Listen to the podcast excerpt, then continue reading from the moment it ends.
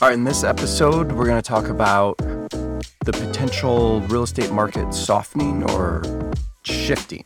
I'm Darren. I'm Catherine. Okay, Catherine, I've been seeing some reports that the real estate market is softening. How about you? I've been seeing them too. So the thing is on the main article, I think that is creating that buzz is from the Fed out of Dallas saying that they see a housing bubble. But when I read that article, I didn't see any data that they're actually pointing to. They're just saying because. One of the terms that they use was exuberance. Seems not scientific. Yeah, the the real estate market is exuberant, so therefore it's too exuberant. It has to shift. Yeah. It has to change, right? It has to change because it's too high.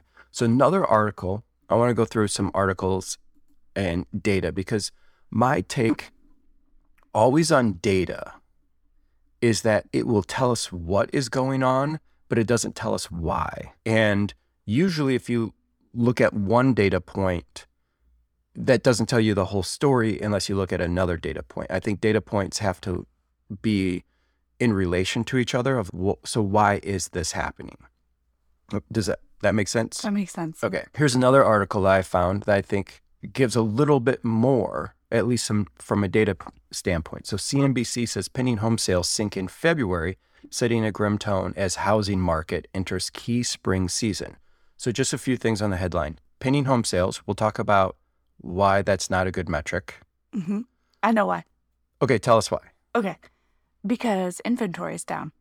Yeah, there's less pendings because there's less listings. Yeah, so we'll get into the inventory. I, I pulled Okay. up the data on that. So that's exactly right.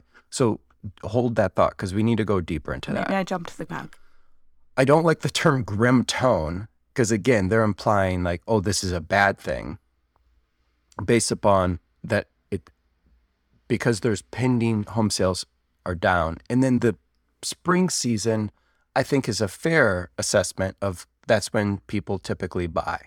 Sure, it is a key spring season. But yeah, this headline is really trying to make something happen, Yeah. really trying to make a bold statement. the key points from the article setting a soft tone for the usual busy spring season pending home sales measured by signed contracts on existing home sales fell 4.1% in February compared with January. This is the fourth straight month of declines in pending sales, which are an indi- indicator of future closings. And the median monthly payment on a new mortgage is now taking up a much larger share of tyc- typical consumer's income. It jumped 8.3%. So just going back to fourth straight month of declining pending sales, we know that spring is the peak. So if November, December, January, it's dropping, that's just normal. Yeah, nothing surprising there. Okay, as you mentioned, the the housing inventory. So I'm going to look at nationwide, and then we'll look at a couple of our local markets. Okay, Yeah, I think this article, whoever wrote it, read the book How to Lie with Statistics. how to lie with statistics. I've never read that one, but sounds fun. Me either. All right, so here's the problem. Really, is and we have an inventory problem. Yes, we do. not a home sale problem. There is just not enough homes. And we could do another episode, we could do a full day workshop on what actually has created the inventory problem. But here's this is from Fred. So this is the the financial economic research out of St. Louis taking a look at all the uh, homes for sale, the housing inventory, and this is sourced from realtor.com. So let's look at, okay, let's look at January 21. We had 500,071 homes for sale. Now, if we go back to five years, you'll see we usually sit at about 1.5 million homes for sale every month. What year is that? That's 2018, 2019. We, we go back to 2017. That's, that's as far as they started tracking. Okay. the data. But through that, which we know was a pretty intense market even back then, Yeah, that was competitive. Still had 1.5 million homes for sale in average. Okay, every single month. then after the pandemic, it really starts to drop. So if we go to a year, I have to pull this out a little bit more. All right. So, yeah, there we go. If we look at January of 2021, we have 571,000. If we look at January of 2022, we have 408,000. So we dropped 171,000 homes. And off the what we should normally have, 1.5 million, we've dropped over a million homes. Jeez, that's a lot. We have a million less homes for sale every month than what we typically have, even in an extreme seller's market. That's a big deal. and then going forward, February it drops down to 376,000 and then we move up a little bit in March of this year to 381,000. Makes some sense. A lot of people target March to list their house. So It can be moved out by June, end of the school year. but not nearly enough. So the what we No. the real problem here is when you go when you say pending home sales is down, so therefore the market is shifting. There's a housing bubble. No, pending home sales is down because there's no homes for sale. Yeah, I have a hard time calling the market soft. I think it said that it's a soft tone because pending sales are down. I don't think it's soft when every single home sells immediately. There's Right. nothing soft about it. So that's where understanding why this is happening, not what is happening. I think we are, I think some of these people are generals sitting back at a very safe distance, making predictions about what's happening. And we're the boots on the ground going, no, here's actually what's happening. And they're making some bad calls because they don't understand. No, there's no inventory.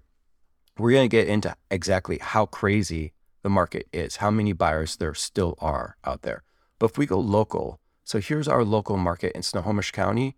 If we go back to January of 2021, there was 990 new homes for sale on the market. January of 2022, 872. So it was a 100 home drop. Yeah, about 100 less, 110, 120 less. All right. And then February 21, it goes up to 1050. February, it goes up to 1177. So we're about balanced out, 100 homes up. Okay. Got some back. Still, Not enough. And then if we go to Kootenai County, we go 238 homes, new listings for sale in January okay. of 21, 234. So four less. hmm February's 352. Of 21, February 22 is 287. And then March was 484 of 21, March 396. Okay, so down a bit. So keeping in mind that these are counties, like this is a smaller market. If you even shift out 20, 50 homes, think about how many less inventory that is. If Yeah. you take 50 homes off the You table. could probably feel that might be equivalent to a million less in the country. Right. This is where I think is super interesting too, then, is if we look at this article from NAR, February 2022, there is five offers. This is nationwide, five offers per every home sold, which is actually up. Where did I find that data? On average, there are nearly five offers for every home sold, a higher rate compared to prior month and one year ago. 3.9 in the prior month, 4.1 a year ago. If I, I think that's just another thing saying the market isn't softening it. There's less inventory because the buyers have less homes to choose from. So there's more offers actually on every home coming out. Yeah, so I'd be confused if I read those two articles back to back. One says the market is softening because pending home sales are down, and then this one says buyer competition intensifies. That's where maybe I'd have a light bulb moment and I'd go, oh, that's why. Because there's not enough homes. So when you're ri- like when you're writing offers or on our listings, what would you say is the number of offers that we're getting? I would say more than five is average, Okay. like six or seven, maybe average. Yeah.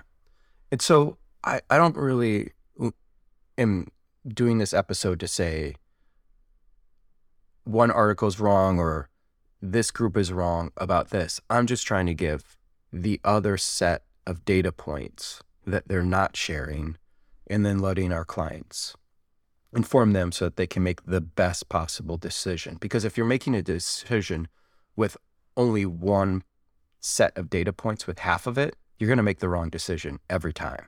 Yeah, you need the full story. So, any last closing thoughts on everything I shared here? Yeah, I'm glad that we're talking about this though, because I think people right now, it's a popular thing to want to predict what's happening and to inject your opinion into what's happening with the market. And oh, prices are up, so they're they must be coming down. And oh, the market is softening. But I I do think it's important to put it out there that I am seeing zero signs of that. Yeah, when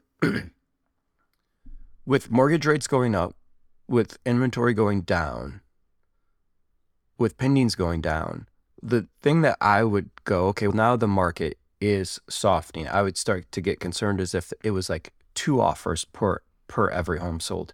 But even then, maybe I've just been around too long. You don't need two offers to sell a home. You only need one buyer. You only need one. You only need one. In fact, you can't sell your house to two buyers. Yeah. So once it once that gets to two to one, then we're a little bit more balanced. And then I I'm willing to be open about, oh, the prices are going to drop. I don't see how prices are going to drop when there's five buyers for every home sold. Because even when there's two, it still feels like a fight sometimes. These buyers are still really competing, you know, even if it's just one on one the price can get way over list price, terms can get really strong. It's still a competitive situation. Thanks for listening to the Real Estate Money and Marriage podcast with Catherine and Darren. And when you're ready, here's four things that you can do right now. Number one, make sure you're subscribed to this show, whether you're watching or listening. If you're watching, you can also click the like button, click the thumbs up button. Number two, if you're a first time homebuyer, get a free guide Seven Costly Mistakes Homebuyers Make. Visit costlymistakeshomebuyersmake.com.